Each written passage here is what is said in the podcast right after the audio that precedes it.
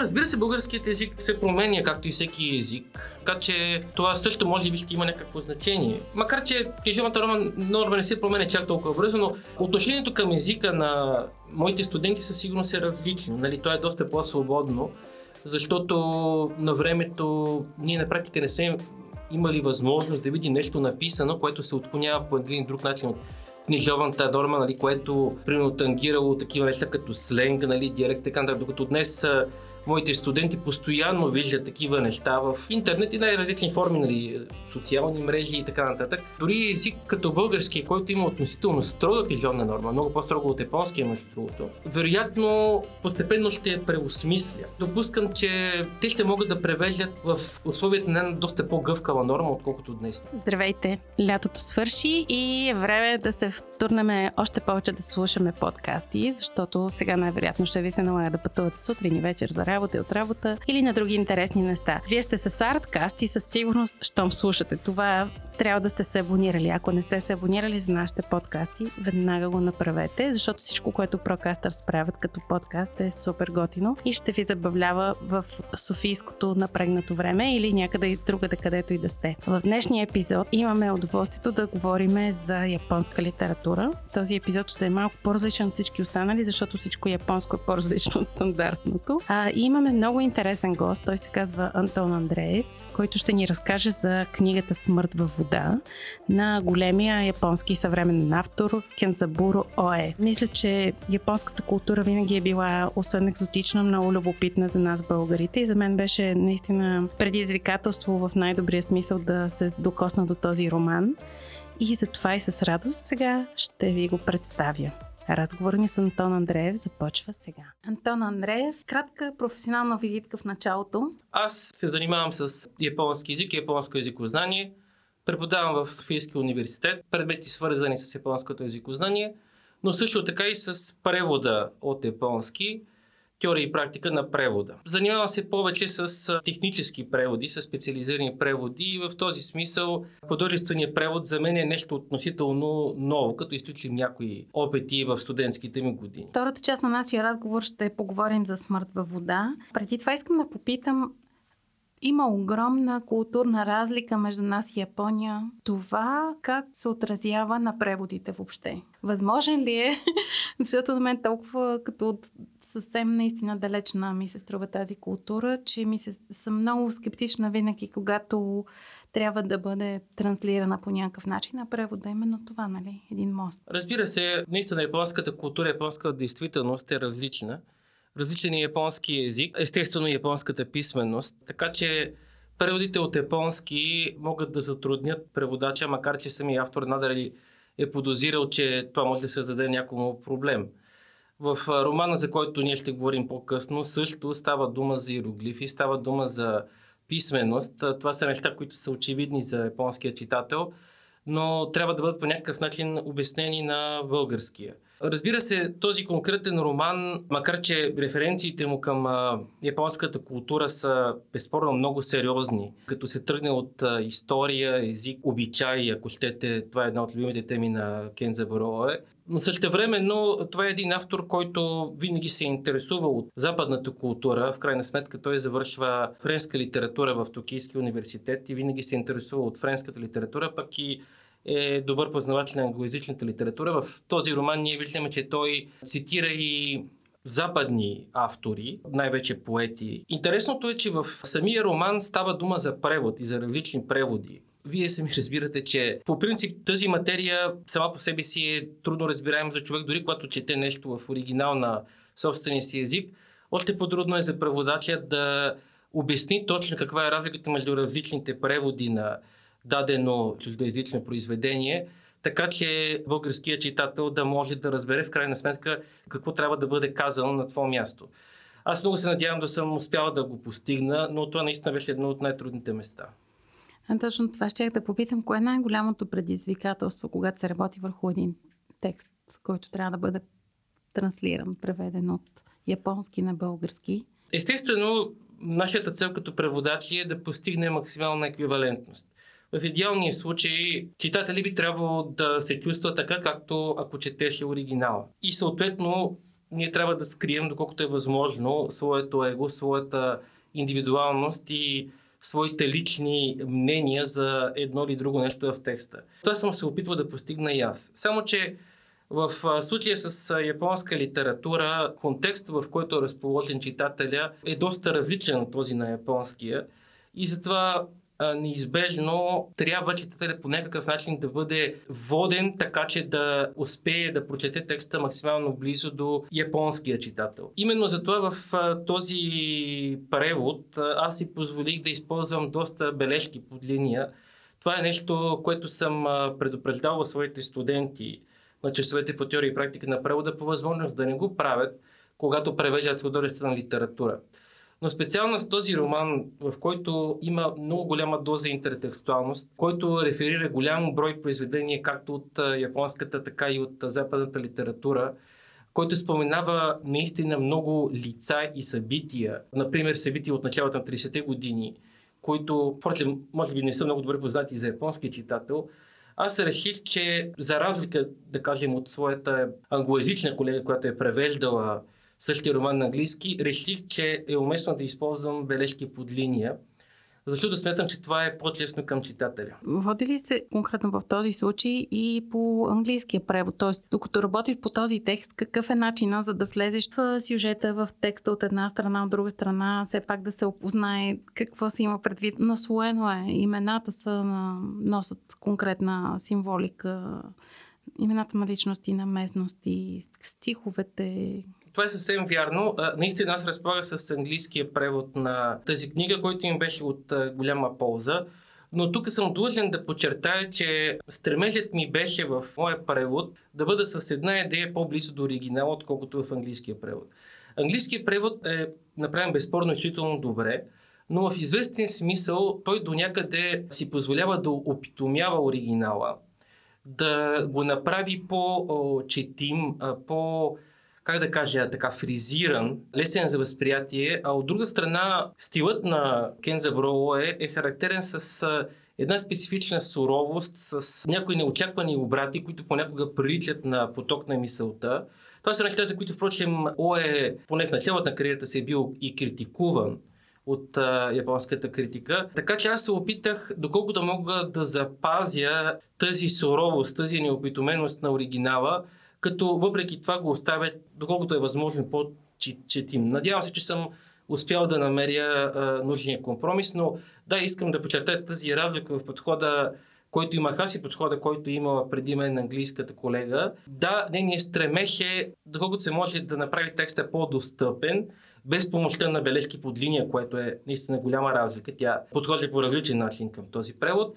Докато аз си позволявам да използвам тези бележки, тези нали, преводачески коментари, които иначе не, не съветвам своите студенти да използват в художествен превод, но едновременно с това стремежът ми е бил да запазя усещането на оригинала, дори на места, където той изглежда неравен, объркващ или дори непоследовател. Относително непознат е този автор за българската публика. Това е втори роман, който излиза и то доста късно, 30 години и повече след първия.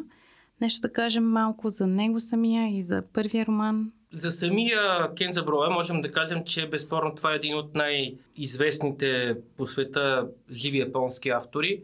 Естествено, голям принос за това има това, че той получава Нобеловата награда за литература през 1994 година, с което става втория японски белетрист след Ясунари Кавабата.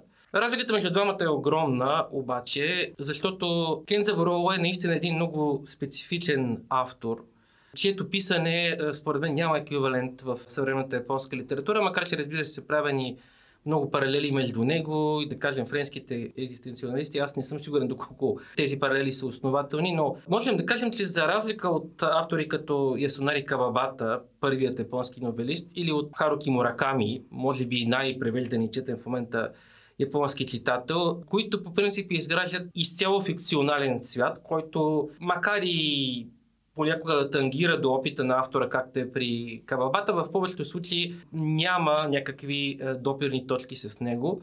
В случая с е, Кен Заброла и особено с неговите по-късни произведения, става дума по-скоро за един непрекъснат текст, който е разделен естествено на романи, новели и така нататък, но който по същество текстуализира опита на самия автор, като включва в себе си и многобройни функционални елементи. А също а, и биографични ми се струва, да, че има доста силно. Да, по принцип това се вижда в uh-huh. Мъртва вода. А, нали, очевидно присъстват герои, които ги има и в други книги на ОЕ. Примерно съпругата му, сина му, който има тежко мозъчно увреждане, зет му и така нататък. Тези герои имат своите реални прототипи и много от епизодите, които описва ОЕ, са част от неговата лична биография. Това е нещо, което той изобщо не, не се стреми да крие. Също време, но дори в един, ако примерно, че нашия читател чете за първи път роман на ОЕ, той може да види, че в него очевидно има фикция, има фантастични елементи. Да, има доста фантастични. Немалко. Като че ли е също типично за японските автори. Да, разбира се, това е характерно и за, за Мураками, всъщност, може би по един по-различен начин и за Кававата. Всичко това подсказва на, дори на начинаещия читател на ОЕ, че това не бива да се приема за чиста монета. Наративът наистина е стъпил върху опита на автора, но върху него всъщност ОЕ изгражда свое бих казал, неповторим свят. Има много фантастични елементи, в които се текстуализират исторически събития. Разбира се, тук има някакъв елемент на умерена историческа лъжа. В хода на достоверния исторически наратив се включват фикционални елементи и това се прави по начин, който не е лесно разпознаваем от читателя. Нали? Всичко това е характерно именно за света на ОЕ. Естествено, това е част от чара, който намират в него неговите така последователи, неговите литературни фенове. Това разбира се ще бъде до някъде може би проблем за тези, които започват. Но аз се надявам, че тази книга, която, както отбелязах в бележката си към изданието, представлява своеобразна програмен роман, обърнат назад, така се каже ретроспективен. Той представлява обобщение наистина на творчеството на ОЕ, но същевременно той подсказва и какви са неговите теми, какво е неговото литературно и, и политическо, разбира се, верио. Така че ако някой читател би искал да влезе в литературния свят на Кензабуро Ое, а, мисля, че Смъртва вода е един не лош увод, макар че това е предпоследния роман на автора, не е първия в никакъв случай. Но ако а, читателят се усети съпричастен към неговия свят, той вече ще знае какво има в него и какво да търси по-нататък. Една голяма част от тези романи са преведени на английски, така че те са достъпни за всеки читател, който познава добре този. Само искам да кажа като страстен читател и така като читател с любопитство към японски язик, че наистина аз за първи път чета нещо от този автор. Има много силна препратка наистина към френския екзистенциализъм и това влияние го усещам. Ме бута целият роман. И от друга страна към японските тези характерни елементи с тези митични същества, които са нито добри, нито лоши, но присъстват през цялото време и така нататък. И с голямо любопитство открих този автор. Исках да попитам предния роман от същия автор на български язик е издаден много години назад. Какъв е поколенческият отпечатък, който оставя преводача при превода на подобен текст? Тоест, ако сега твоите студенти след 20 години превеждат същия текст, би ли бил същия превода? Може би. Аз си мисля, че като че ли преводаческото изкуство върви в посока към по-голяма прецизност и по-голяма близост до, до оригинала. Наистина, ако си спомним как си изглеждали, примерно, преводите на западноевропейски образци през възраждането, нали, как такива образци са били по-българявани, ние ще видим, че днес превода представлява нещо доста по-различно. Той се стреми да бъде по-близък до оригинала, да не щади ненужно читателя си и Всъщност това връща към това, което казах преди няколко минути, че да, аз смятам, че може да се плати цената на бележките под линия, за да можем да постигнем един текст, който е по-близък до оригинала, който не обяснява нещата, които ги няма в оригинала вътре в самия текст, а ги изнася, да кажем, в бележки. Това е и нещото, към което съм се стремял да потикна моите собствени студенти, но ние не можем да предвидим на къде точно ще върви превода изобщо в световен план, а пък и в България да кажем, те ще могат да превеждат още утре, аз се надявам искрено. Но да кажем, че докато стигнат до моята степен на зрелост, им трябват няколко години или може би даже десетилетия. Нали? Така че до тогава може да са се обърнали нещата, може да са преосмислени някои неща в превода. така че ние да се върнем към един по-свободен, по-достъпен превод, при който преводачът в по-голяма степен да става съпричастен и сътворец на автора. Това е нещо, което лично аз не мога да го припозная като свой нали, всъщност, но не е непременно грешка. И, и български язик междувременно се променя.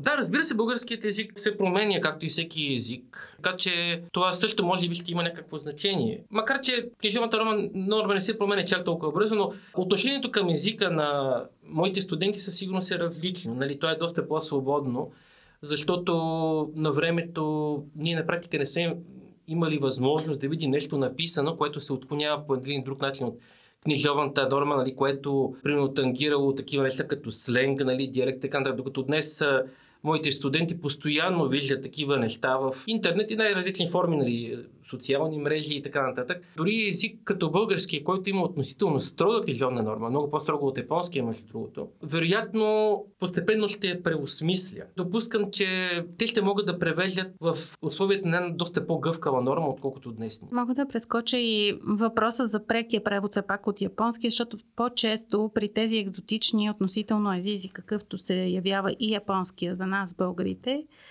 по-често издателствата предпочитат по-леката версия да се превежда през английски, което според мен силно ощетява текста и съответно читателя. Твоето мнение по тази тема? Разбира се, аз не мога да го препоръчам.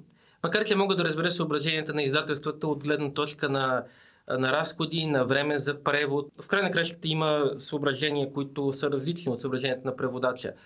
Но като имам предвид, че всеки един превод е в някаква степен компромис, някакво неизбежно отдалечаване от оригинала. Ако това отдалечаване стане двойно, мисля, че наистина е много трудно да се постигне това, което преди малко казах, че ние наричаме еквивалентно си, към което се стремим като преводачи. Не казвам, че това не е, не е възможно. Нали, има различни процедури, като, да кажем, използване на познавач на езика като консултант, но смятам, че в идеалния случай, особено когато става дума за художествен превод, а не за някакъв технически превод, да речем, е препоръчително да се превежда от оригинал. Още повече, че е, така се ласкае, че аз и моите колеги преди мен, в продължение на вече близо 30 години, когато има университетска специалност свързана с японски язик, сме успели да подготвим хора, които са напълно компетентни, а, а не на последно място имат и нужната мотивация да превеждате японска художествена литература. Колко време се работи превода на един такъв текст, който въобще не е малък, той е с много ситен шрифт е този роман издаден. 300 страници, над 300 страници. 300 Нема. страници са в това конкретно да, издание. Да. Това са повече от 300 стандартни страници. Доста повече. Лично на мен тази работа ми отне една година. Допускам, че има немалко колеги, които превеждат такъв роман среден или малко над средния обем за по-малко време. В моя случай имаше два фактора. Единият е, разбира се, това, че за мен това не е основно занятие. И вторият е, че наистина а, смятах, че а, ОЕ заслужава да бъде преведен както трябва. Тоест, преводачът трябва да разполага с достатъчно време, за да прави своите справки и да редактира текста си. Надявам се, че това е бил правилен подход и наистина благодаря на издателство Лист, че те проявяха, проявиха разбиране и се съгласиха с този срок, който аз поисках от една година. Вървим към края на нашия разговор. Как да кажем на хората, с какво да ги привлечем за тази книга да я прочетат? Тя е наистина много различна, поне за мен. Аз съм страстен читател и честно си казвам, че не съм чела нещо подобно. Да, аз мисля, че ти го каза най-добре. Наистина, допускам, че повечето наши сънародници не са чели нещо подобно. Тези паралели, които правихме нали, с френска литература, разбира се, нали, има и много други автори, които пишат, повече е малко автобиографично, но Начинът по който ОЕ смесва реалност и фикция, начинът по който се отнася към политиката, бих казал по един начин, който вече не е много модерен. Не искам да ме разб... нали, да, някой да ме разбере погрешно, но това е един политически силно ангажиран човек. Той е от политически силно ангажирано поколение. Израснало време, когато не е било лош вкус човек да бъде политически ангажиран.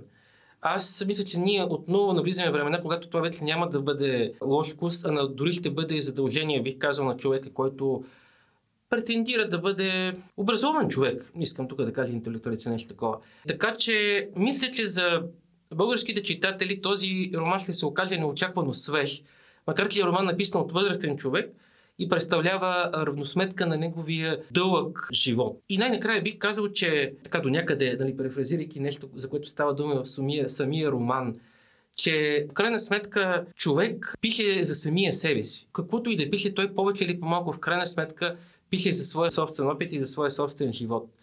И мисля, че именно Кен Забароу е един от двамата японски носители на Нобел награда за литература, е един от най-добрите автори, които някога са писали за самите себе си. Когато пишем за самите себе си, ние сме най-искрени и може би пишем най-добре. Мисля, че ОЕ заслужава да му дадете шанс и да видите какво е написал за самия себе си, какво представлява самия той. Повярвайте ми, той е интересен човек. Потвърждавам. Благодаря за този разговор. И аз ще ви благодаря. Ако този епизод ви хареса, знаете, че още интервюта от нашия подкаст можете да чуете в нашия фид или ако се абонирате, направете го още сега. Подкаста ни се казва Artcast и ако ви харесва това, което чувате, искате да ни подкрепите, можете да го направите по няколко начина. Единият е да станете наш патрон в Patreon, можете да ни намерите там като Artcast или да видите линка в описанието на епизода. Можете да оставите ревю за подкаста, направете го задължително и разбира се, разкажете на своите приятели за нас. Това също ще ни помогне. Във всеки случай, благодарим, че ни слушаш. Аз съм Жустин, редактор е Енея Вородецки, а този подкаст е продукция на Procasters. Благодаря ви!